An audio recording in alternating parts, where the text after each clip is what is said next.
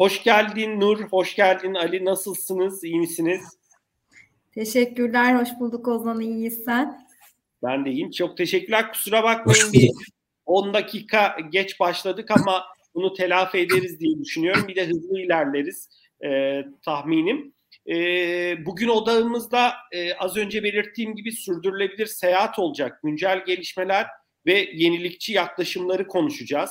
E, Nur dilersen seninle başlayalım. Sonuçta divan grubu e, Türkiye'de hem otel hem e, restoran hem pastane e, baktığımız zaman işin içinde gıda var, işin içinde konaklama var. Büyük bir grup.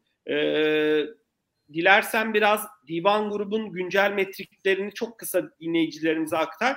Bir de senin çok kısa sorumluluk alanlarınla ilgili bilgi alabiliriz. Ben sözü sana bırakıyorum. Ee, çok teşekkür ediyorum Ozan.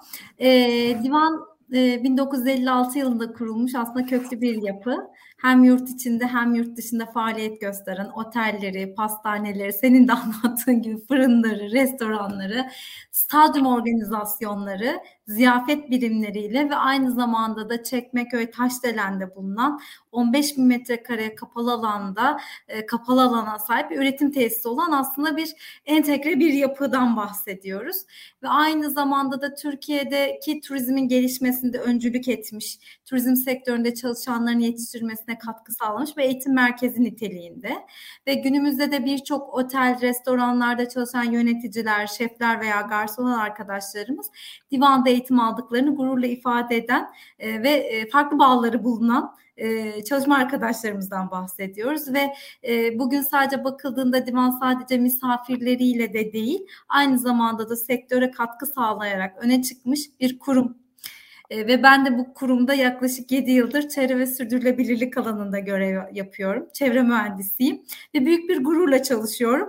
Kısacası divan ve benim hakkımdan anlatacaklarım bu kadar. Çok teşekkürler. Ee, Ali sana dönelim. Ee, sonuçta Pegasus Hava Yolları borsaya da kote bir şirket. Hani e, zaten kimi metrikleri e, halka da açıklıyorsunuz. Ee, biraz hani son durumda e, Pegasus'la ilgili güncel neler söylemek istersin? Sen hem hukukçu şapkasına sahipsin Pegasus'ta hem de sürdürülebilirlik direktörüsün. Ben sözü sana kısaca bırakıyorum. Sonra zaten derinlemesine gireceğiz. Tabii teşekkürler. Ee, Ozan, e, Nur tekrar merhaba. Ee, öncelikle davetin için teşekkürler. Bu sürdürülebilirlik görüşmelerine, toplantılarına başlattığın için seni tebrik ederim. Az önceki e, turda da biraz tabii görme şansım oluyor. Sektör dışında bu e, konuşmaları, fikirleri gördükçe gerçekten her sektörde aslında kapağı bir açıyorsun. Ondan sonra e, ardı arkası gelmeyen bir çaba, çalışma, inanılmaz derin bir alan. E, bizim seyahat sektöründe de farklı bir durum yok. Pegasus'a dönecek olursak biz Türkiye'nin en büyük e, düşük maliyetli hava yolu işletmesiyiz. Bu düşük maliyet konusuna tahmin ediyorum biraz daha değiniriz herhalde ilerledikçe. E, kapasite olarak, kapasite arzı olarak Türkiye'nin en büyük ikinci. Avrupa'da da ilk 15 taşıyıcı arasındayız. Şimdi bunu neye göre söylüyorum? E, operasyonel hacmimizi biraz e, göstermek, vurgulamak istiyorum. Taşıdığımız yolcu sayısı itibariyle, filo büyüklüğümüz itibariyle yılda yaklaşık 30 milyon e, yolcuya hizmet ediyoruz. E, 100 uçağa ulaşan bir filomuzda e, 50 ülkede 130 destinasyona her gün uçuş gerçekleştiriyoruz. Yani e, Türkiye'de bunların 37 tanesi 93 yurt dışında olmak üzere e, kapsamlı bir operasyon. 7000 üzerinde çalışanımız var. 2005 yılından beri aslında kullandığımız bir slogan var. Türkiye'de havacılığı biz başlatmadık ama biz değiştirdik. Ve buna hala inanıyoruz ve bunu gerçekten e, tekrarlayan döngülerde e, yeniden ortaya koyduğumuzu düşünüyoruz. Son dönemlerde 2018'in sonunda Türkiye'nin dijital hava yolu söylemini bir dijitalleşme e, süreci başlattık. Sadece e, misafirlerimize dokunan alanlarda değil ama şirket içindeki birçok süreç içerisinde de e, bu konuda birçok projeyi hayata geçirdik. Niye bundan bahsettim? Çünkü aslında 2023 e, yılı itibariyle de rotamız sürdürülebilir bir gelecek diyerek biraz daha uzun vadeli hedef ve planlamaları da artık günlük iş hayatımızın içine katarak ilerleme niyetiyle yola çıktık. Bu bağlamda bazı sözler veriyoruz. Umarım sözlerimizi tutacağız e, çok kısa kendimden de ve yaptığım işten tabii ki bahsetmem gerekirse E, öncelikle Nur'a saygım sonsuz bir çevre mühendisi değilim ama e, çevre mühendislerine değerini şimdi anlıyoruz. E, bizim şirkette de veya birçok yerde çalıştığım e, e, çevre mühendislerine hep aynı şeyi söylüyorum. E, ben bir hukukçuyum. 10 yıldır Pegasus'ta çalışıyorum. 10 yıldır hukuk müşaviri ve şirketin genel sekreteriyim. E, 2022 yılından beri de sürdürülebilirlik çalışmalarından aynı zamanda sorumluyum. E, bazılarına değişik bir karışım gibi geliyor. Aslında güzel bir kombinasyon çünkü e, hukukçu olmam ve tabii şirketin sekreteryasını e, takip ediyor olmam nedeniyle şirketin stratejik planlaması, bütün süreçlere ne hakim olmam benim sürdürülebilirlik tarafındaki çalışmalara katkıma çok büyük e, fayda sağlıyor. Bir de tabii şuna değinmek isterim. Biz şirket içerisinde sürdürülebilirlik ofisini nasıl yönetiyoruz? O da biraz farklı. Yani sürdürülebilirlik ofisi dediğimiz idari yapı olarak aslında bana bağlı bir birim. O yapıda kimse yok. Yani aslında e, çalışanı olmayan bir yönetici gibiyim ama aslında tam öyle değil. E, şirketin farklı birimlerinden 80-90 kişilik bir ekip birlikte çalışıyoruz. Farklı çalışma grupları olarak. E, aslında belki bugün de konuşacağımız ve hani bunun dışında da yaptığımız birçok şeyde onların da katkıları e, son derece büyük. Çok teşekkürler Ali. Tabii bu bir ekip oyunu. E, sonuçta eminim detaylarına değineceğiz. Nur, e, dilersen sana dönelim. Biraz hani demin söyledik e, divan grubunun restoranları var, pastaneleri var ama biz biraz daha otel tarafına bugün odaklanalım diye düşünüyorum. E, ve biraz da şu an hani divandan bağımsız olarak sonuçta dünyada binlerce otel var. Her yıl milyonlarca insan e, farklı e, frekansta bu otellerde konaklamalar gerçekleştiriyor. Baktığın zaman yani ve inanılmaz bir burada bir tüketim var. Yani enerji tüketiminden gıdaya, suya e, yani çok ciddi sonuçta aynı bir ev gibi hepimiz için oraya gittiğimiz zaman. E, eminim sen globalde hani farklı e, konaklama gruplarının, otel gruplarının e, çalışmalarını da takip ediyorsundur. Belli konferanslara da katılıyorsundur. Raporlar inceliyorsundur. Baktığın zaman e, konaklama sektöründe hani ana gündem maddeleri nedir? Ana trendler nedir? Biraz bu konulara girebilirsek çok sevinirim. Ben sözü sana bırakıyorum. Çok teşekkür ediyorum Ozan. Ee, bu konuyu konuşacak saatler, dakikalar yetmez öyle söyleyeyim. Bu arada ben... vaktimiz var. Yani ben bu soru için sana 7-8 dakika ayırıyorum. Rahat ol. Kendini hani böyle 2 dakikayla 3 dakikayla sınırlama. Çok teşekkür ediyorum. Çok sağ olun ama çok geniş bir kapsamlı bir soru ciddi anlamda. Ama ben kısaca özetleyeceğim tabii ki. Ama e, tabii globalde de birçok şeyi takip ediyoruz. Zaten hani divan grubu olarak bunu şey yapamayız, konuşamayız. Çünkü baktığınızda biz aslında şehir içi otellerimiz var. Sadece Bodrum'da bir şu an şu an için sadece Bodrum'da bir tur, e, tatil e, Bodrum'da bir otelimiz tatil için açık ama onun dışında ki globalde bakıldığında zaten e, turizm sektörünün en büyük şu anki sorunu sürdürülebilir turizm. Ve bununla karşı karşıya ve ne yapacağını da aslında biliyor hem de bilmiyor. Çünkü e, çok sayıda turist do, e, turist gelmesiyle beraber ya da turizmin çok hızlı bir şekilde ilerlemesiyle e, ya da seyahat etmesiyle diyelim doğal kaynaklar aşırı şekilde kullanılımı söz konusu ve buna bağlı olarak çevre kirliliği ve çevre sorunlarına yol açmakta. E, bu nedenle de bakıldığında turizm sektöründeki sürdürülebilirlik uygulamalarını benimsemesi ve doğal kaynakların korunmasına yönelik çok fazla tedbir alması lazım.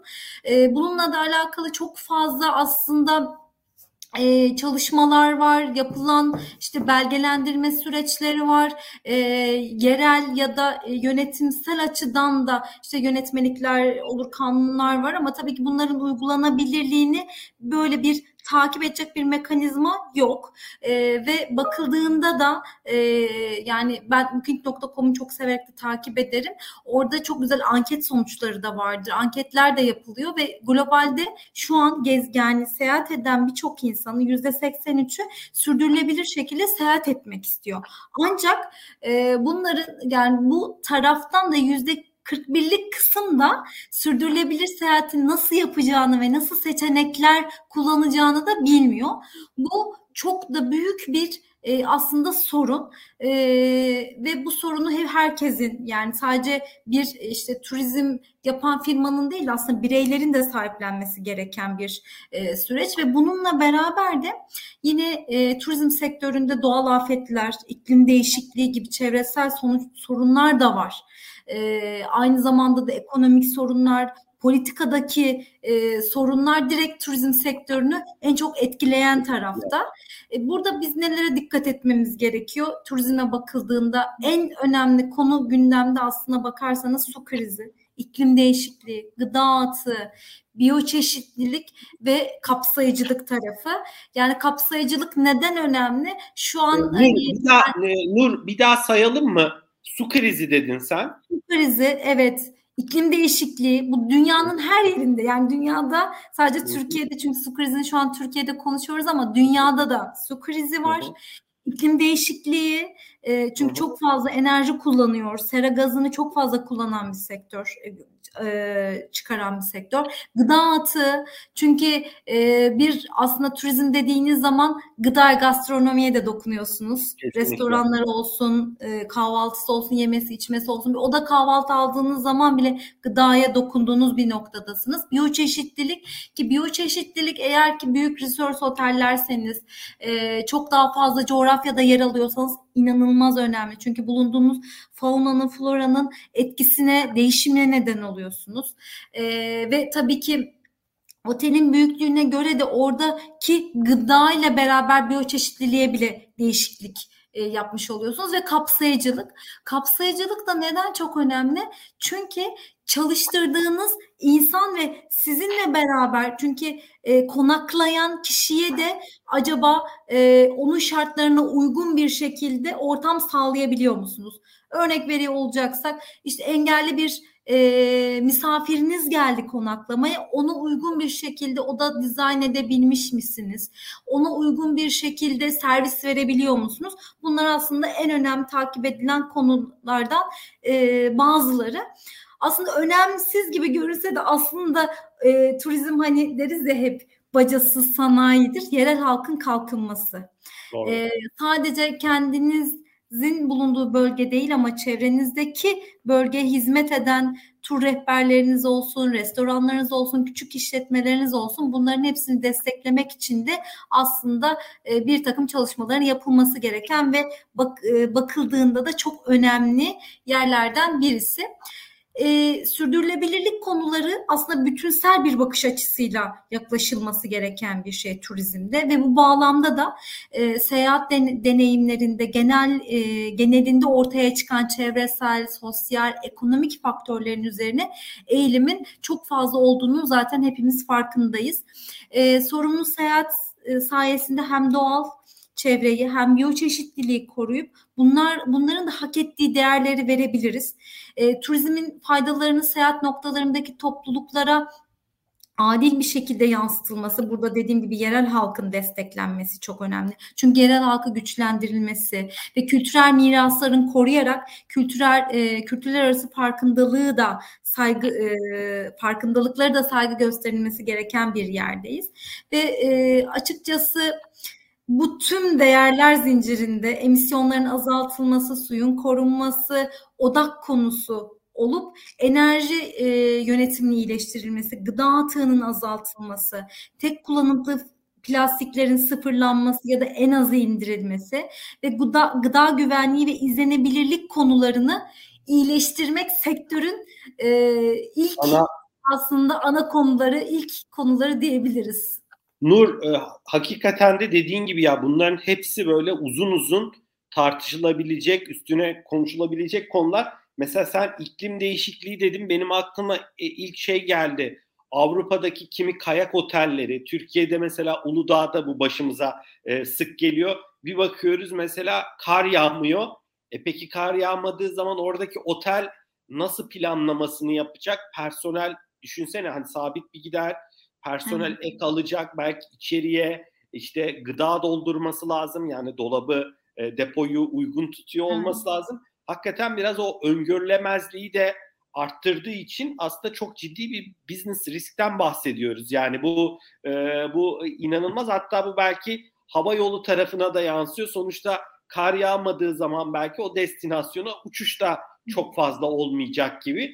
Doğal olarak aslında volatilitenin hani belirsizliğin, oynaklığın arttığı bir e, durum da söz konusu. Bu e, mevsimlerin belirsizliği ve kaymasıyla birlikte diyebiliriz diye düşünüyorum. Kesinlikle bir taraftan şey de düşünebiliriz. Çok uzağa gitmeyelim. Bu sene sezon Temmuz'da başladı. Yaz sezonu. Doğru. Doğru. Temmuz'da başladı ve şu an hala sezon bitmiş olması gereken sezon bitmedi. Ekim'in bitmesini, Ekim'de bitmesini bekliyoruz. Bununla beraber e, hangi o, e, şehir içi otelleri düşünün. Hangisinin akşam ışıkları kapalı? Çok az. Enerji. Hiç hepsi misafir bile olmasa odalarınızın ışıklarını yakmak zorundasınız. Ee, dediğim gibi çok çok geniş kapsamlı bir soruydu. Umarım derleyip toparlayabilmişimdir. E, detaylarına da gireceğiz. Benim de orada böyle farklı e, sana e, böyle ufak ufak sorularım da olacak. Ali sana dönelim. E, sonuçta Pegasus özelinde de konuşacağız. Sonuçta Pegasus'un bir stratejisi var orada. Hani ekonomik ve hava yolu farklı stratejileri var bilet fiyatlarını da uygun tutmak için. Ama biraz e, havacılık sektörü hep böyle günah keçisi oluyor gibi Ali. E, mesela işte bir bakıyoruz işte e, emisyonlardan bahsediliyor, karbon emisyonlarından. Burada hani tahminim buradaki temel e, neden de uçakların bir motoru var ve o motor bir e, yani yakıt tüketiyor ve o uçağın havalanması sağlıklı bir şekilde e, kıtalar arası ya da belli bir destinasyona gidiyor olması için de o yakıt tüketilmesi lazım ki hepimiz de o uçaklarla uçuyoruz. Günün sonunda yani mevcut teknolojinin ötesinde bir teknoloji var da hava yolu şirketleri mi kullanmıyor ya da oradaki mevcut teknoloji nedir? Nasıl gelişiyor? Sizin öngörüleriniz nedir? Biraz sektörel bir perspektiften bu konuya değinirsen çok sevinirim. Biliyorum bir mühendis değilsin ama eminim konuyu çok iyi takip ediyorsundur. Ben sözü sana bırakıyorum. Tabii memnuniyetle. E, gerçekten dediğin gibi bir günah keçisi durumu söz konusu bir sektörün içindeki kişiler olarak biraz buna şaşkınlıkla izliyoruz diyebilirim. E, ya aslında rakamlardan hareket edersek küresel sera gazı emisyonlarının yüzde ikisi yaklaşık havacılık kaynaklı. E, taşımacılık sektörünün yani deniz yolu, karayolu hepsi bütün modlar dahil baktığında %15. E, karayolu ulaşımının havacılığa göre 6 kat daha fazla sera gazı emisyon etkisi var. Veya e, çimento veya işte inşaat ve bina yönetiminden hani belki kısmen Nur'un alanına giriyor ama aslında çok daha büyük bir alan tabii ki. E, bütün bunların aslında emisyon payı daha fazla. Ben burada hani sorumluluğu başka yere çekmek için demiyorum ama düşük bir payla büyük bir tepki e, çektiği bir gerçek. Aslında e, havacılığın bugüne kadar kanıtlanmış bir verimlilik performansı var. Yani 1960'lardan beri baktığımızda e, yolcu sayısındaki artış aslında o dönemki emisyon artışının 9 katı mertebesinde. Yani e, sürekli büyüyen, daha fazla yolcu taşıyan bir mod olmasına rağmen bunu hep daha verimli yapmayı başarmış yıllar boyunca. 50 yıllık bir geçmişten bahsediyorum. E, bu aslında havacılığın e, önündeki zor sorunları çözebilmesi açısından da bir olumlu bir referans olarak söyleyebilirim.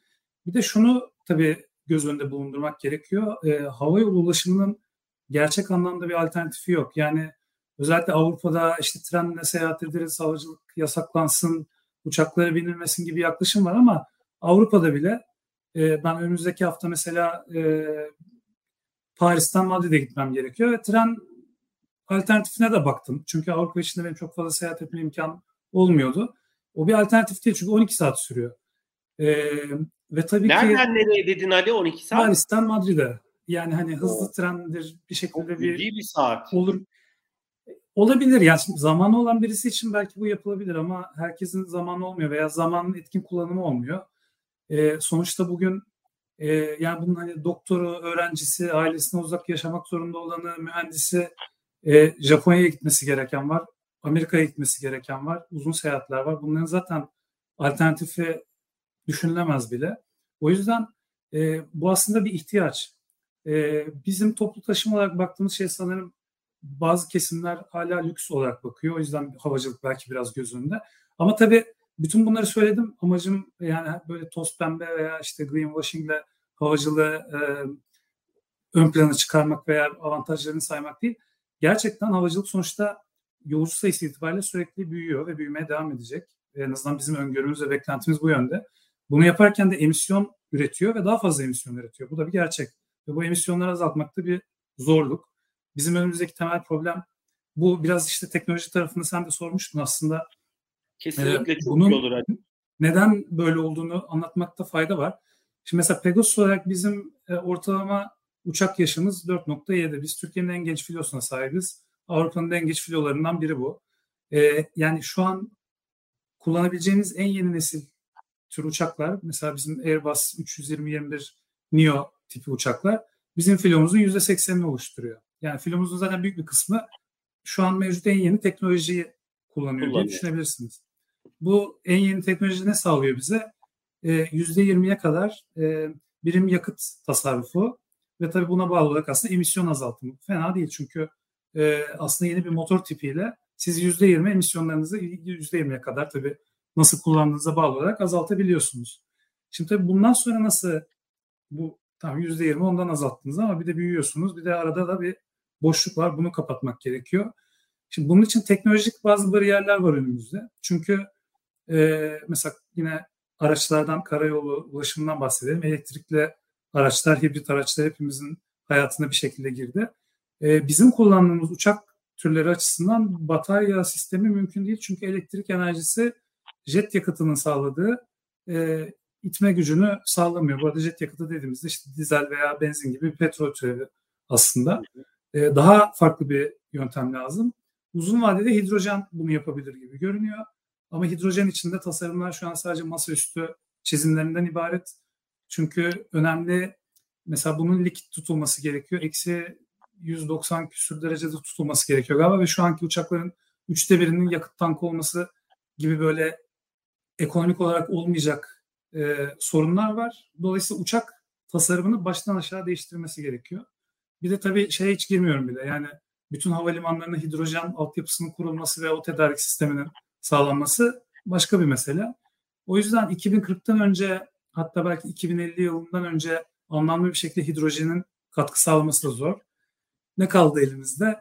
Bizim mevcut uçak e, motorlarında kullanabileceğimiz sürdürülebilir havacılık yakıtı denen bir biyo jet yakıt türü.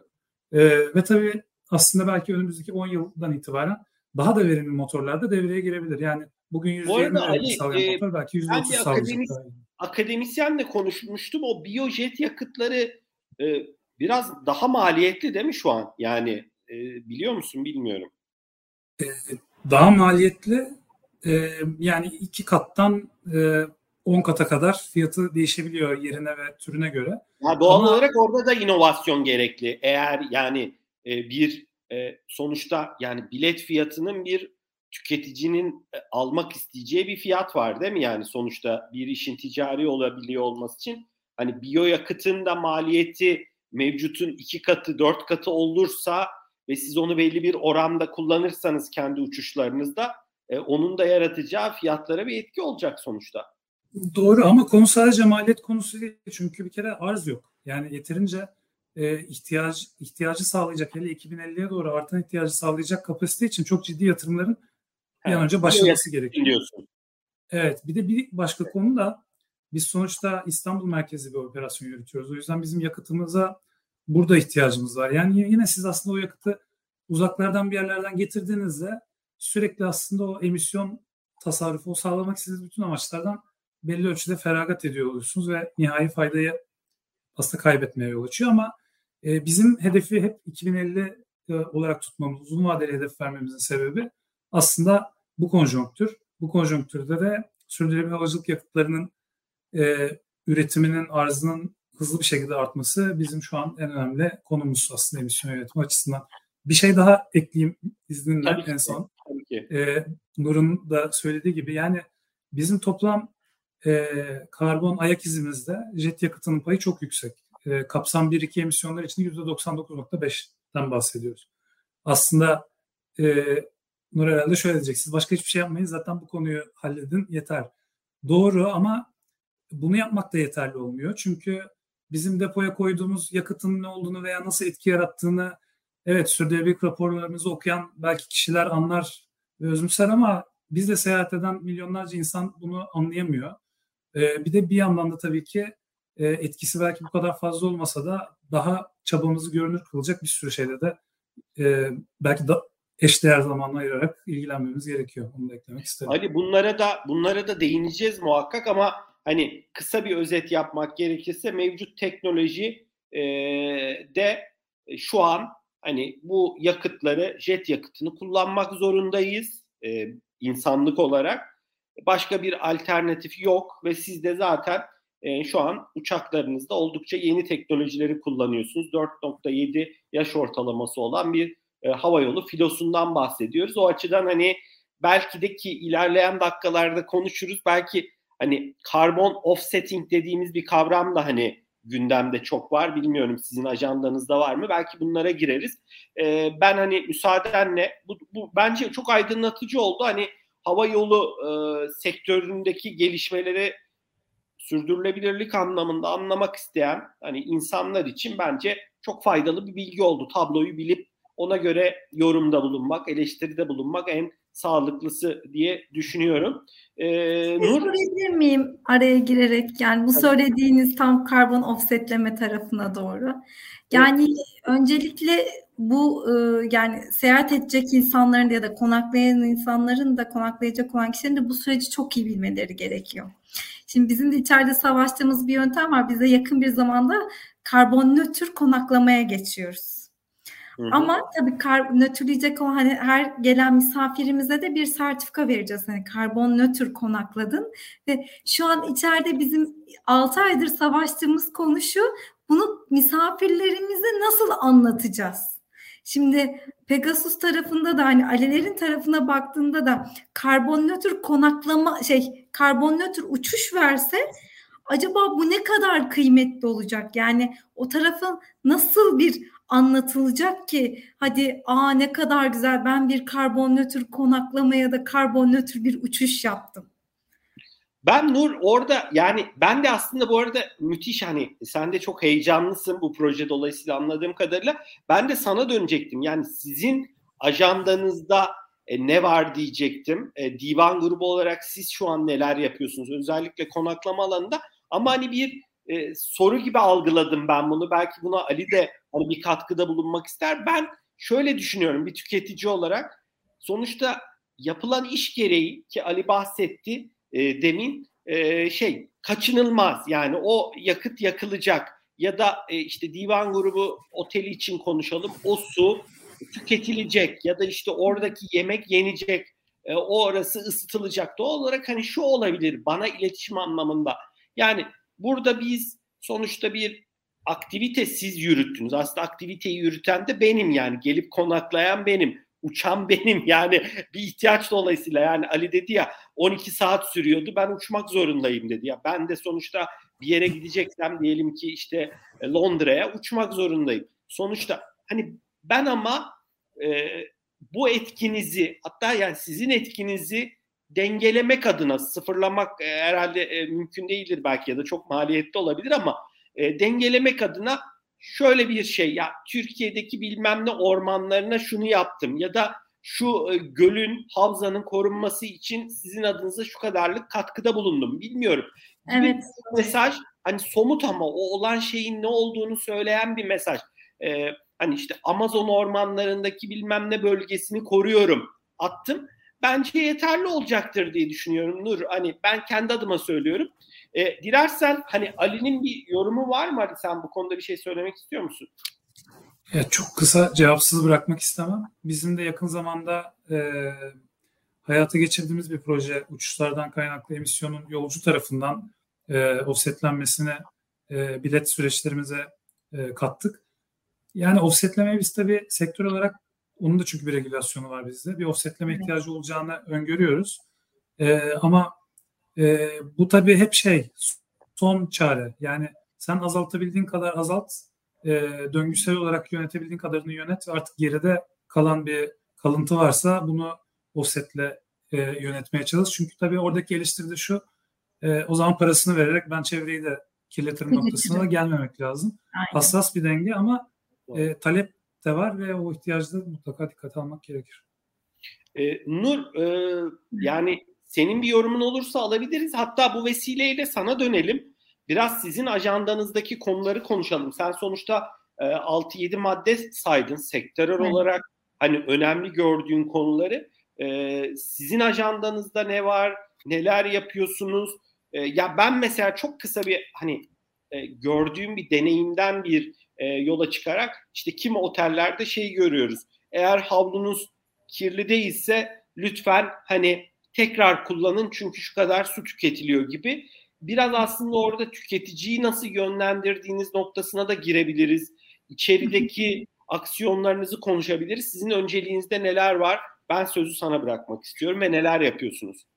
Teşekkürler. Ee, Ali az önce söyledin ya ben de tek kişilik bir kadroyum. Ee, ben de sana şöyle söyleyeyim. Ben de divanda biz iki kişiyiz ama sürdürülebilirlik tarafında ben de tek kişiyim. Ama e, hep şunu söylüyorum. E, ben tek kişiyim ama e, tam içeride benimle beraber çalışan komitelerle beraber çalışan birazdan aktaracağım. Toplam 120 çalışma arkadaşım var. Yaklaşık 2000'e yakında çalışanımız var. E, hem sahada hem ofis çalışanı olarak ve bakıldığında e, ben de her oryantasyon sunumuna girdiğin zaman da şey diyorum. Herkes böyle ekibini anlatıyor işte, işte ekibimde şu kişiler var. Ben, de diyorum benim ekibimde sizsiniz. Çünkü sürdürülebilirlik öncelikle içte başlar içte başlayan bir konu ve e, insanı kendisinde başlıyor, evinde başlıyor. Onun için yalnız değilsin arkadaşım. Öncelikle onu söyleyip sonra ben kendi konuma geçeceğim. Çünkü şu an onları anlatıyor olacağım. Biz grup olarak aslında güçlü kurumsal bir yönetim anlayışımızla uzun vadeli başarı sağlamayı hedefliyoruz ilk başta ve performanslarımızı iyileştirirken de riskleri azaltmak ve böylelikle de iş alanlarımızdaki başarıyı yürütmek gibi aslında bir stratejimiz var. Ve e, şeffaflığımızı artırarak da sürdürülebilirlikteki başarımızın temel e, gerekliliklerini ön plana çıkarmak istiyoruz. Yani yazıca, yayınlanacak olan tüm e, raporlarımızda da e, bundan sonraki ana hedefimiz şeffaflık ve e, sürdürülebilir iş anlayışımızın odağındaki faaliyetlerimizi gerçekleştirmek için de tüm alanlarımızda 2022 yılında sadece en iyi yaklaşımını benimsedik ve e, bununla beraber de Türkiye Sermaye Piyasası Piyasa Kurumu ve sürdürülebilirlik ilkeleri uyum çerçevesine de uyumlu olacak şekilde 2022 yılı itibariyle e, sürdürülebilirlik raporunu tüm paydaşlarımıza paylaşıyor olacağız. Divanın yönetiminde etik ve sürdürülebilirlik konularını yönetim kurulumuzun e, başkanlığında aslında onların sorumluluğu altında ilerletiyoruz ve bu çerçevede çeşitli komitelerimiz var. İSG risklerini ve değerlendiren ve bu önemli konuları belirleyen, hafifleme veya yönetimin konusunda önemli roller alan da içeride yaklaşık 120 çalışma arkadaşımız var. 4 tane pillar bir yapımız var ve bu yapıyla beraber komitelerimiz yönetim kuruluna rehberlik ediyor. E, etik değer değerlerini ve sürdürülebilir hedeflerini şirketin tüm faaliyetlerine uyumlu bir şekilde uygulamasını sağlamak için de e, çalışmalarını yürütüyor. Her ay düzenli şekilde e, toplanıyoruz ve e, üst yönetime bilgilendirmesini yapıyoruz. 2022 yılında oluşturduğumuz e, dediğim gibi bir sadece en iyi stratejimiz çerçevesinde kısa ve uzun vadeli orta kısa kısa orta ve uzun vadeli hedeflerimizi belirledik. Bu bizim için çok önemliydi. Neler neler var Nur? Biraz o hedeflere, aksiyonlara girelim mi? Evet. Hepsine geleceğim şimdi ve bu hedeflerimize ulaşmak için de ve e, ilgili yol haritalarımızı belirledik. Bizim de en önemli hedefimiz 2030 yılında yüzde 47 e, karbon nötr olmak, 2050'de pardon yüzde 47 evet karbon nötr olmak, 2050'de de yüzde yüz karbon nötr olma hedefimiz var. 2023 yılı e, sonu itibariyle çalışanlarımızın özelinde tek kullanım plastikleri bitirme hedefimiz vardı. 2025'te de kendi ürünlerimizde kullanmış olduğumuz tek kullanım plastikleri sonlandırma hedefimiz var. İklim kriziyle e, emisyonlarımızı birleştirdik ama bizim kapsayıcılık yönünde de çeşitli hedeflerimiz var. Yönetimde ve içeride çalışma arkadaşlarımızda kadın erkek eşitliğiyle e, beraber bir e, kapsayıcılık hedefimizi veriyor olacağız. Bunu e, Ekim ayında ilk raporumuz çıkıyor. Ek, Ekim ayında da bunu tüm paydaşlarımızla da paylaşmış olacağız. Evet sadece en iyi izliyoruz ama işimizi yönetirken, üretirken, bunları paylaşırken de sergilediğimiz performansımızı yine Dünya Ekonomik Forumu'nun belirlemiş olduğu dört e, ana başlık altında topluyoruz. Bunlar da neler diyeceksek aslında öncelikle içinde bulunduğumuz toprakların yani e, doğal ve kültürel zenginliklerini koruyan, e, değerlerimize birlikte gelecek kuşaklara aktarabilen, toplumsal gelişmeye ve ilerlemeye destekleyen ve her şeyden önemlisi her zaman bunu kaliteli hizmet anlayışıyla yapan bir sürdürülebilirlik stratejimiz var. İşinin işinde bilgili olmayı, 1956 yılından beri varız. Otelcilik, gurme ürünler ve yiyecek içecek sektöründe yüksek kaliteli üretim ve hizmet anlayışıyla öncü divan olmak istiyoruz. gezegene sorumluyuz. Temiz, sağlıklı çevreye gelecek nesillere aktarmak için kaynakları verimli bir şekilde kullanan, sorumlu, duyarlı bir divan olmayı hedefliyoruz. Yine insana saygılı, herkesin Biraz saygı gördüğü... Şeyi konuşsak, yani somut olarak mesela Hani mesela su dedik mesela örnek evet. veriyorum. Gıda evet. atığı dedik. Çünkü hani suyu evet. de verimli kullanmak anlamında. Ee, biyoçeşitlilik biraz şehir oteli olduğu için belki hani ağırlıklı sizin için tarafı uymuyor. Evet. Kapsayıcılığa sen değindin. Yani mesela somut orada neler var? Biraz hani e, sen de görüyorum farklı şehirlere gidiyorsun, Hı-hı. farklı lokasyonlara. Hatta işin içine biraz istiyorsan restoranları da dahil ederiz. Biraz hani somut böyle Ozan Mesela şunları yapıyoruz, şu konuya yatırım yaptık, e, şu startupla ya da şu şirkette, şu işbirliğinde ya da işte su tüketimi ile ilgili e, otellerimize şu mesajları astık ve baktık ki bu mesajı asınca tüketim yüzde e, e, havlu e, kullanımı yüzde otuz düştü ya da çarşaf değiştirme gibi. Hani biraz orada somut e, içgörüler bizim için çok değerli. Şimdi geliyorum oralara geliyordum ama neyse tamam. son bir maddem kalmış ama neyse önemli değil. Şöyle e, biz e, ben 7 yıldır dediğim gibi divandayım ama yaklaşık bir 15 yıldır divanlarda e, konakladığınız zaman oteller otellerde hepimizin bir mesajı var. Çarşaflarımızı ve e, havlularımızı dilediğiniz zaman yıkayabiliriz. Yıkamak yıkıyoruz. Bu çok küçük gibi görünüyor aslına bakarsan Ozan ama yüzde on enerji yüzde beş de suya e, su tasarrufuna neden oluyor ki bu e, şöyle 200 yataklı bir otelden bahsediyoruz. İnanılmaz. Evet gerçekten çok ciddi anlamda rakamlar var. Gıda atıyla alakalı e, şu an Platin sponsor olarak görüyorum ama fazla gıdayla çok ciddi işbirliklerimiz var. Restoran hatta bu konuyla da bu sene bir ödül aldık. Akıllı tartı sistemlerini kullanıyoruz restoranlarımızda. Bu da gıda atığını azaltma projemiz ve aynı zamanda yaptığımız bu çalışmayla beraber tabak optimizasyonuna gidiyoruz. Ekmek atığı azaltmaya gidiyoruz. Menülerimizi değiştiriyoruz. Tamamen bu yapmış olduğumuz çalışmayla beraber bu süreçleri yönetiyoruz. Ee, yine bir üretim tesisimiz var ve bu üretim tesisimizdeki hani çikolatayı e, daha doğrusu lokumun mesela özelinde ne vardır? Pudra şekeri vardır. Böyle elinize pudra şekeri.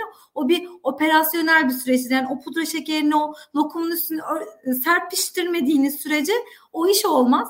Ama onun etrafa dökülen lokumları ya hepsi çöptür ama biz onu çöp yapmıyoruz. Onların hepsini tek tek topluyoruz ve hayvan yeme operasyonuna fazlaya gönderiyoruz. Otellerimizde ziyafet birimlerimize gerçekten sıfır atık prensibiyle ilerliyoruz.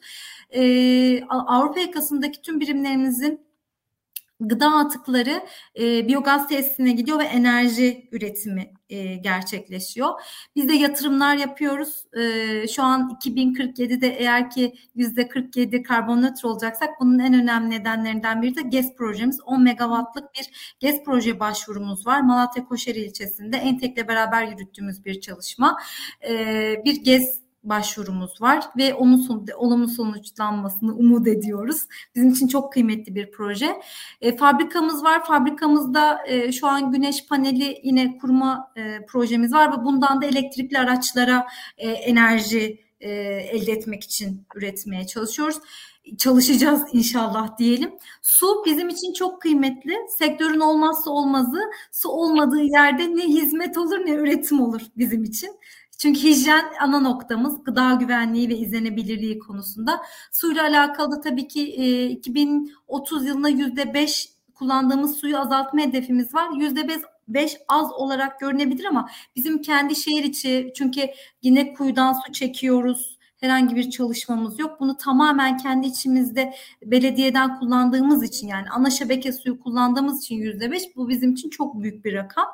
Yeni e, yatırımı yaptığımız otellerde de şu an Antalya'da bir otelimiz inşallah 2024 yıl 2005 yılında Antalya Talya Otelimiz divan e, açılacak ve burada LEED inşallah Türkiye'nin de ilk platinyum sertifikalı oteli olacak.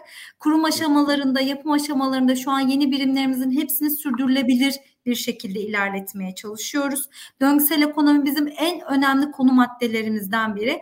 Şu Yok. an Arçelik'teki telve makinalarının alt aksamı divanın kahve atıklarından oluşuyor. Hı hı. E, döngüsel ekonomi çalışmaları bizim için çok kıymetli. Şu an ikinci adımda limon atıklarımız var. Arçelik bulaşık makinelerinin için iç aksamlarını oluşturmaya çalışıyoruz.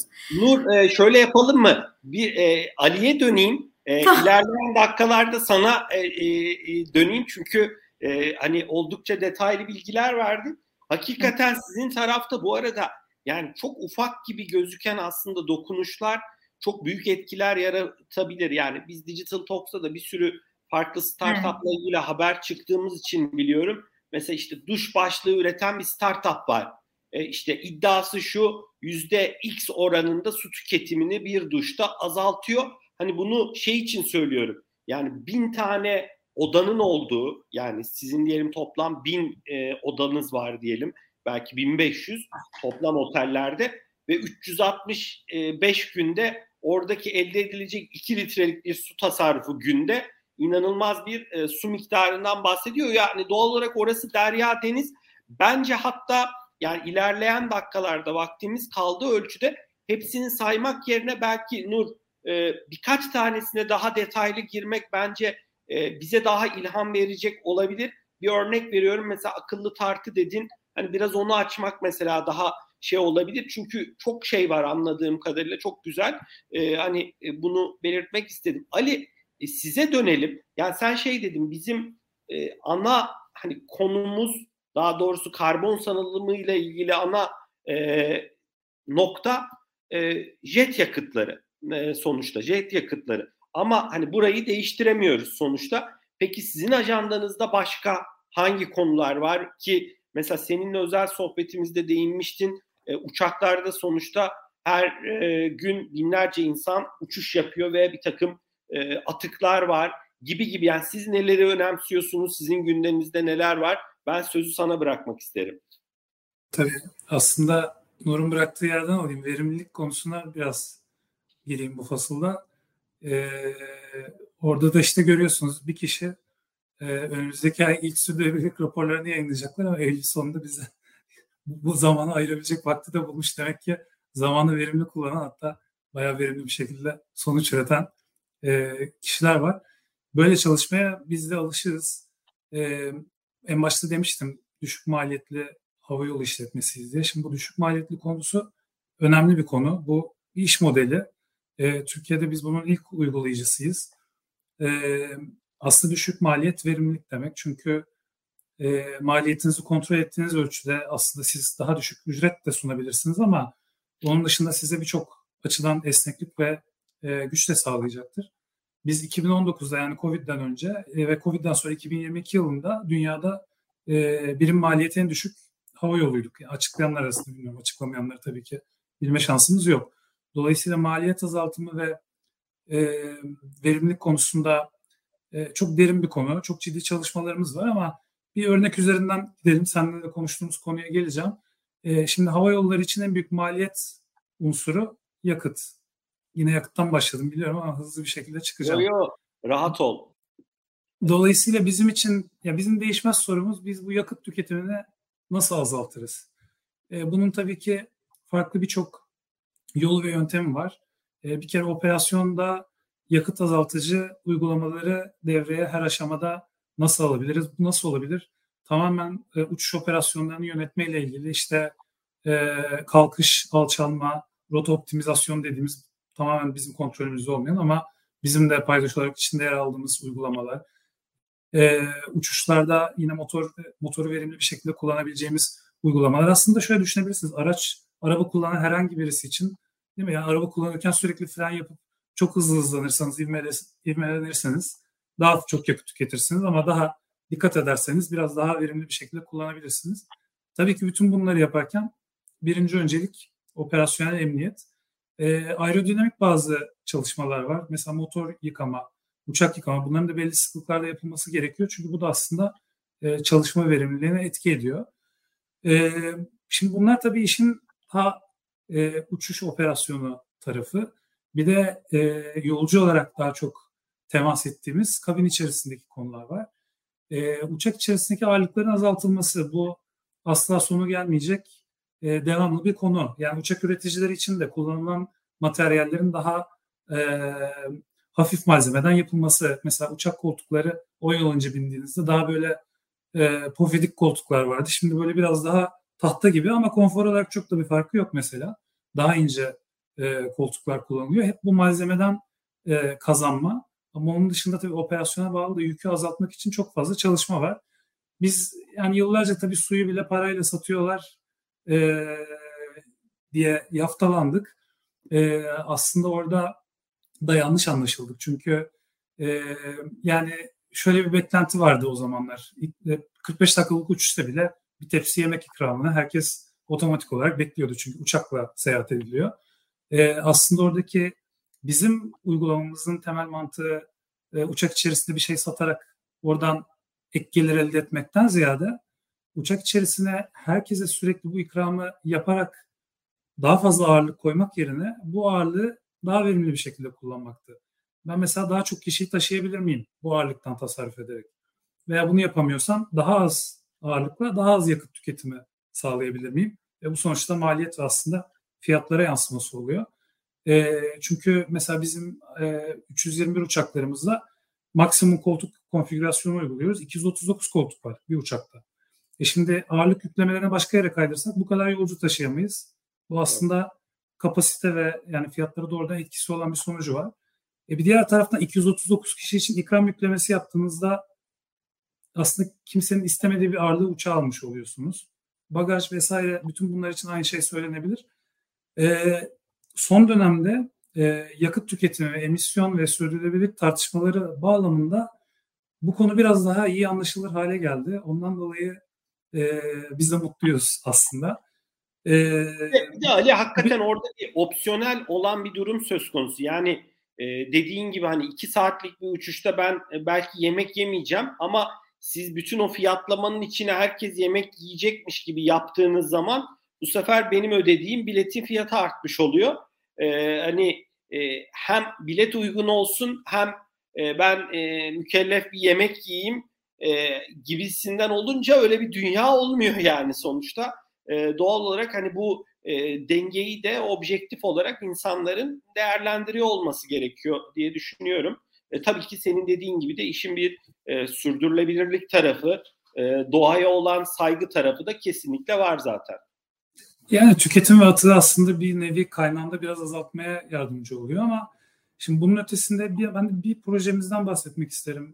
Ee, bir iki dakika daha vaktim varsa. Tabii ki de. Tabii ki de. Ee, e, yani aslında işte çok e, etki olarak jet yakıtının yanında ufak kalıyor ama zorluk olarak bence o kadar zor bir çalışmamız var.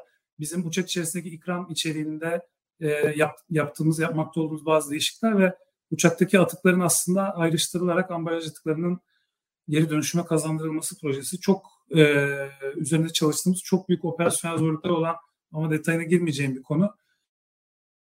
E, bu bunun gerçekten e, bu konuya verilen önem ama aynı zamanda e, seyahat eden misafirlerimizin de e, davranışlarını etki edebilecek bir etkisi olabileceğini düşünerek e, gerçekten önem veriyoruz sene sonuna kadar umarım e, hayata geçireceğiz. E, gerçekten çok e, ciddi bir atık üretimi var ve havayolu yani havacılık işletmelerindeki tabii o anın önemi yani o uçak zamanda kalkacak, zamanda inecek. 500 uçakta aksama olmayacak. Bir sonraki uçuşa alınacak. Bu zaman baskısı bu tarz çalışmalar üzerinde hep olumsuz bir etki e, yaratır bu gibi projelerin e, zaman içerisinde biraz daha hayata geçebileceğini umuyorum. Bizde aslında bizde en çok zorlayan e, zamanda kalkış, operasyonel öncelikler arasında aslında böyle bir çalışmaya zaman yaratmak ama e, bunun gibi projeleri önümüzdeki dönemde sektörümüzde yani biz zaten yapmaya çalışıyoruz ama e, artan sıklıkta e, göreceğimizi tahmin ediyorum ben. Ee, Ali Nur'a dönmeden e, orada bir noktayı vurgulamak istiyorum. E, sesim biraz yankı yaptı ama bakayım şu an geçti. Tamam. E, Ali seni sessiz alınca geçti. E, tabii bir de orada sizin yani farklı destinasyonlara uçtuğunuz için havalimanları farklı sonuçta. Yani havalimanları farklı olduğu için sizin o atık yönetimini yapıyor olabilmeniz için biraz da havalimanlarıyla da işbirliği içinde olmanız gerekmiyor mu? Yani bu size sadece bağlı olan bir iş mi? Hani e, ek bir soru olarak sormak istedim. Hiçbir şey bize bağlı değil. Havacılıkta her şey birbirine bağlı. Ee, tabii ki bu tarz projelere başlarken e, adım adım gitmek faydalı oluyor. Örneğin bizim tabii ki ana üssümüz Sabiha Gökçen Havalimanı olduğu için biz öncelikli olarak buradaki operasyonlarımızda bunu devreye alırsak ondan sonra e, belli bir genişleyen bir işte çember gibi düşünebilirsiniz bunu. E, farklı aşamalarda bütün operasyonlarımıza yaygınlaştırabiliriz diye düşünüyoruz. E, network taşımacılığı yaptığımız için genelde uçuşlar gidiyor ve tekrar Sabiha Gökçen geri geliyor. O yüzden bu işi mesela bu projeyi Sabiha Gökçen özelinde yönetiyoruz. Ama buradaki paydaşlarımız sadece havalimanında değil, e, Pendik Belediyesi'ne kadar aslında biz bu süreci oturup yani atığın döngüsünden kim varsa aslında burada bizim otomatik olarak paydaşımız oluyor. Onlarla beraber çalışıyoruz. Çok teşekkürler Ali. Ee, Nur sana dönelim.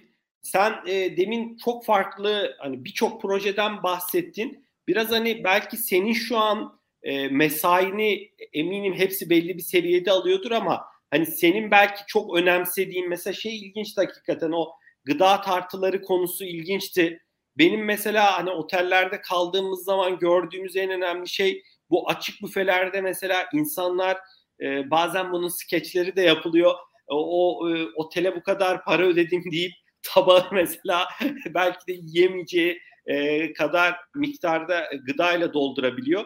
Biraz buralarda hani deneyimi farklılaştırmak aynı şey havlu, e, çarşaf tüketimi için de geçerli. Hani biraz böyle farklı e, biraz metrik paylaşacağın ya da içgörü paylaşacağın birkaç projeyi paylaşırsan çok sevinirim. E, sonrasında farklı sorularımla devam edelim. Bu arada bir 10 dakika ekstra süre ekledim çünkü ilk oturumdan e, süreyi kesmiştik. E, umarım programınızda bir sıkıntı yoktur. Bir 10 dakika devam edebiliriz değil mi? Yok teşekkürler. Tamam tamam. Ee, ya akıllı tartıyı biraz anlatayım dilerseniz. Çünkü çok güzel ve bizde çok şaşırtan sonuçları oldu. Biz önce ilk e, akıllı tartıyı e, Erenköy'deki şubemizde kullandık. Şimdi şöyle bir aslında bir platform. Aslında bildiğiniz bir tartı. Üzerine bizim de hani bireysel olarak çıktığımız bir tartı ama dijital bir tartı. Ve bu dijital bir tartıda e, biz menümüzü öncelikle e, tartıya tanımlıyoruz. Ve e, misafir iki boyutu var. Bir misafirin tabağından dönen boyutu var. Bir de mutfak aşamasında, yemek aşamasında oluşan var. Biz yemek aşaması tarafında yani yemek üretim aşamasında zaten e, çok uzun yıllardır sektörün içinde olduğumuz için orada tecrübeliyiz deyip o süreci önce bir kapsama almadık. Ee, önce misafir sonra dedik önce bir misafirin tabağını ölçümleyelim. Misafir... Yani ne kadarlık atık olduğuna baktınız. Yani Aynen. ne kadarı dönmüş. Hı-hı. Evet neden misafir yememiş? Neden tabakta atık var? Ve çözmeye çalıştık. Ve bizim çok da e, menülerimizde tabii ki bir geleneksel de e, kültürümüzü de korumak korumayı sevdiğimiz için divan klasikleri vardır menümüzde ve en fazla atık bizim divan klasikler menümüzden geldi dana şinitsel, dana işte e, bizim kendi dana küreğimiz vardır divanın özel spesiyel yemekleridir. Çünkü e, bu tartıyla şunu gördük. Siz mesela pardon yemeği yediniz, misafir olarak geldiniz, divanda yemeği yediniz. Biz onu servisteki arkadaşım onu tartıya dökerken seçim yapıyor ekrandan. Dana şinistel ya da ya da dana kürek yedi. Ve bir de baktık ki sonuçlara en fazla e, sonuçlardan birisi bizim divan klasikleri çıktı. Hı hı. Ve divan klasiklerinin tabii ki biraz da et ağırlıklı da olduğu için %15 kostumuzu etki eden tarafı var. Yani biz aslında %15'ini çöp atıyoruz. Ve şeyden dolayı değil mi Nur? E, porsiyon büyük olduğu için biraz. Porsiyonlarımız çok büyük.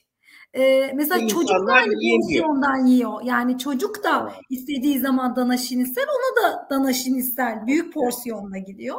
Tabii biz bunları bilmiyorduk, farkında değildik. Yani bu hep dijital çözümlerle farkına vardık. Ve diğer bir önemli konu da ekmek atığı. Biz ekmeği divan olarak, siz divanda bir restorana gittiğinizde her zaman size sorulur önce. Yemek, ekmek ister misiniz? Beyaz ekmek mi istersiniz, esmer ekmek mi istersiniz? diye sorulur gelir. Ama bunun için çok çalışma yaptık. Yani ben birebir içinde olduğum için 4 yıl ekmek çalıştık. Yani çünkü ekmek atığı da çok önemli bizim için.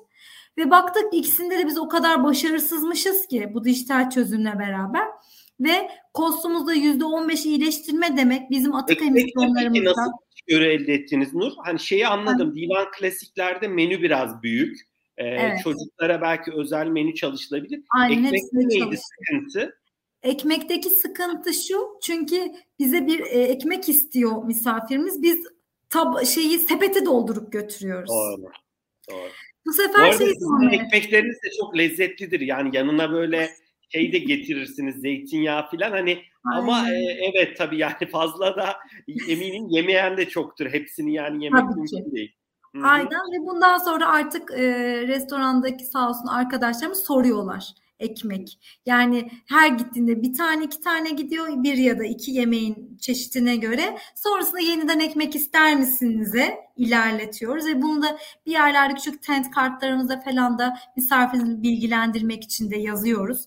Çünkü e, dediğim gibi bir biz bir sepet götürüyoruz. Yani ekmek istediği zaman bir sepet götürüyoruz. Biraz Nur burada da sizi çok iyi anlıyorum. Yani en başta verilen kararı biraz Türk kültüründe şey vardır ya böyle hani divan restoranları belki ona çok uymuyor ama hani bir yere gidildiği zaman ekmek gelmiyorsa kardeşim ekmek nerede filan hani biraz böyle sanki e, işletmenin çok tasarruf yaptığı izlenimini yaratacağı için siz de zamanında hani bol bol koymuşsunuz ama zaten çoğu yenmiyor. Biraz hani orada tüketici beklentileriyle de ilgili bir durum söz konusu. Hani bunu söylemek istedim. Ben sözü sana bırakayım. Teşekkür ederim. Ve sonrasında şunu fark ettik.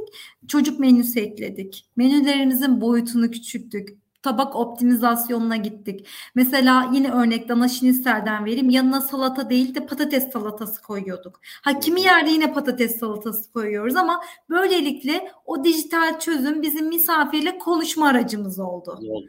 Ee, ve e, böylelikle bir birimden bahsediyorum. Bir aylık çalışmadan bahsediyorum. Yüzde on karbon ayak izi azalttık. Buna bağlı olarak yüzde sekiz su ayak izimizi azalttık ve yüzde yirmi beşte gıda atımızı azalttık azalttık. Şimdi bu rakamlar bir birim için çok küçük görünse de aslında katma değeri o kadar yüksek ki bir e, şöyle bir örnek vereyim. Tabağınızda bıraktığınız bir marul'ın üretimi için 7 litre su harcanıyor. Ve şu an bu çiftçi bu suyu ücretsiz alıyor. Ve şu an bir göbeğin de borsası 25 TL ve biz bunu 50 ile 60 arası alıyoruz. Sizin burada aslında o kadar büyük bir faydanız var ki. Yani sizin o rakamlar küçük gibi görünse de çok büyük bir etki yaratmış oluyorsunuz. Onun Kesinlikle. için bizim için çok güzel bir dijital bir çözüm oldu. Ee, ve bu süreci de genişlettik. Şu an bir lokasyonda başladığımızda yedi lokasyonda tartımız var. Bir sonraki hedefimiz daha da fazla olacak. Tüm birimlerimize götürmek olacak. Böylelikle hem çalışanımızın farkındalığı arttı, hem misafirlerimize bir şeyler anlatmak daha kolay oldu ve süreci çok güzel bir şekilde yürütüyoruz. Ee, yani diğer soruma geçmeden Nur hani ben bir tüketici olarak o doğru mesajları vermenin e, tüketiciyi çok iyi yönlendireceğini düşünüyorum. Mesela işte atıyorum otel odasında bir yerde hani suyu dikkatli kullanın değil de hakikaten orada farklı bir metodolojiyle bize yaklaşılırsa ki hani onu görebiliyoruz bazen işte bu suyla şu yani biraz orada bence bu açık büfe içinde geçerli şey içinde geçerli biraz bence orada e, tüketiciyi eğitmek anlamında yani davranışını değiştirmek evet. anlamında e, özellikle sizdeki iletişimcilere belki bunlar teste yapılabilir bilmiyorum yapıyorsunuzdur. Hani şu otelde şu mesajı verelim bakalım etkisi ne olacak. E, bu açık büfede bu mesajı verelim. Ben hani buna inanıyorum biraz tüketiciye de burada ciddi bir sorumluluk düşüyor. Yani sizin müşterilerinize de ciddi bir sorumluluk düşüyor diye düşünüyorum. Hani bunu da ek olarak paylaşmak istedim seninle Nur. Teşekkürler, çok sağ olun. Çok teşekkürler. E, dilerseniz son hani e, dakikalarımız kaldı. Sonuçta Ali e, sizin çok önemli örgütleriniz var globalde de. Havacılık sektörü sonuçta çok regüle bir alan. E, Nur eminim hani sizin de globalde ve lokalde e, üyesi olduğunuz kimi yapılar vardır, mesleki örgütler. Biraz hani şeyi sorayım. Bu noktada bir deneyim paylaşımları oluyor mu? Ya biz şunu yaptık da bu sayede işte atık tüketimimiz şöyle azaldı. Yoksa bu konuda şirketler biraz e, muhafazakar davranıp bilgiyi kendi içlerinde mi tutuyor? Yoksa kapalı sohbetlerde bunları konuşuyor musunuz? Ali seninle başlayalım istersen. Ee, tabii yani e, ben sürdürülebilirlik söz konusu olduğunda e, bugüne kadar karşılaştığım herkesten inanılmaz açık ve paylaşıma, öğrenmeye ve katkı sağlamaya açık bir iletişim gördüm ve biz de bunu her anlamda sağlamaya çalışıyoruz. Ee, çok net karşılaştırabiliyorum çünkü hukukçuları bir araya getirirseniz kimse kimse hiçbir şey söylemez. Ee, burada tabii paylaşmak istemiyorum ötesinde bir koruyucu bir yaklaşım vardır. Ee, ama yani belki şunu ekleyebilirim. Ben e, Uluslararası Hava Taşıyıcıları Birliği AYATA'da da e, hukuk danışma kurulunda bir görevim var. Orada bizim üzerinde çalıştığımız konulardan birisi aslında sürdürülebilirlik anlamında fayda sağlayacak işbirliklerinin e, rekabet konusunda bazı muafiyetlerden yararlanması konusunu biraz düzenleyici kurumlara anlatmak için çalışmalar yapıyoruz diyeyim. Yani aslında hukuki çözümler üretmeye çalışıyoruz. Sürdürülebilirlik paylaşımlarının artması için. E, bizim sektörümüzde yani zaten e, her şey küresel takibinizin de bakış açınızın odağınızın da öyle olması gerekiyor. E, çok değişik kurumlarla hiç bugüne kadar temas etmediğimiz kurumlarla hiç bugüne kadar düşünmediğimiz konuları konuşuyoruz. Az önce Nur Malatya'daki GES projesinden bahsetti. Mesela bu da bizim bugün bir toplantıda konuştuğumuz konulardan birisiydi. Aslında bizim için çok uç yan bir konu ama o da masada. Onun gibi bir sürü şey konuşuluyor. Ee, şey eklemek isterim bu işbirliği konusu aslında tam ilgili mi emin değilim ama e, burada ya mesela Divan ve Pegasus'tan bir e, panelde burada konuşmak hoşuma gitti. Çünkü e, iki şirket e, yani hani merkezi New York'ta, Berlin'de falan olan yerler değil. Biz aslında küresel bir sorunu çözmeye çalışıyoruz ama bu sorunlara çözümleri burada kendi aramızda üretiyoruz. E, bunun gibi birçok şirket var ülkemizde. E, bunun da hoş, ya anlamlı olduğunu düşünüyorum ve burada güzel bir tesadüf oldu. E, bunun da altını çizmeden geçemeyeceğim. Ali bizim amacımız da bunu gerçekten hani kolaylaştırmak, bunu sağlamak. E, bilerek de biraz sektörleri de hani yakın alanlardan seçtik ki senin de çok iyi bildiğin gibi e, hani bir uyum içinde olsun. Yani bugün sonuçta tüketici Pegasus'la uçuyor ve belki gidip işte Diva'nın bir otelinde kalıyor. E, doğal olarak bu aslında bir tüketicinin yaşam döngüsünün bir parçası. O yüzden ben e, Nur'a da hani demin biraz case anlatmasını istememdeki neden de oydu. Bence bizlerin hani ileriki dönemlerde de inşallah sizleri tekrar ağırlayacağız. Birlikte e, daha çok vaka konuşalım, daha çok proje konuşalım. Belki birlikte çalıştığınız startuplar varsa onları davet edelim. Hakikaten o demin konuştuğumuz akıllı tartı ki hani fazla gıdadan arkadaşları da fazladan arkadaşları da ağırlayacağız. O küçük gibi gözüken böyle buluşlar, inovasyonlar ya da yaklaşımlar aslında çok büyük etkileri oluyor. Hani demin paylaştığım duş başı örneği gibi yani belki de atıyorum bir startupta belki inovatif bir duş başı yapacak ve belki de o da ya da yapılanları da var zaten gibi gibi ben çok teşekkür ediyorum. Hani hani o anlamda biz de bunu kolaylaştırmak istiyoruz. Ee, anladığım kadarıyla da siz de zaten bunu paylaşma yönünde yani mesleki örgüt anlamında hava yolları sektöründe e, çok iç içesiniz, birliktesiniz ve paylaşmak yönünde de hareket ediyorsun. Nur senin yorumların olur mu? Siz e, Oteller Birliği, TÜRSAP var. Hani evet. farklı yapılarda bunlar konuşuluyor mu? E, sözü sana bırakmak isterim.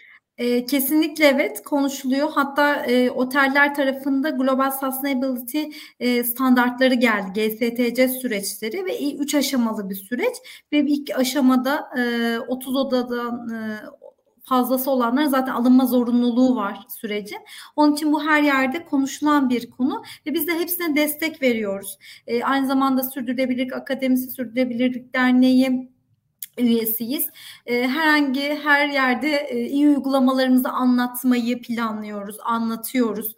E, çeşitli derneklerde de yine süreçler e, geldiği zaman hiçbir konuşmayı sizin gibi ya sağ olun siz de bizi buluşturdunuz gerçekten ama hiç olumsuz geri dönüş yapmıyoruz. Hepsine elimizden geldiği kadar vakit ayırmaya çalışıyoruz. Çünkü hep ben şey sürdürülebilirlik bulaşıcıdır ve şeffaflık ister güzel uygulamaları anlatmak her zaman için olumludur. Biz e, yine çok basit bir örnek olacak ama böyle bir kahve içerken e, bu kahve atıkları da ne oluyor acaba dediğimiz yerde kendimizi bir anda Arçelik'te bulduk ve şu an dediğim gibi Arçelik terle makineler alt aksamı bizim yani bizim kahvelerimiz. Bu dediğim gibi bulaşıcı bir süreç. E, her yerde de anlatmakta da fayda var. Biz de elimizden geldiği kadar bu desteği veriyoruz.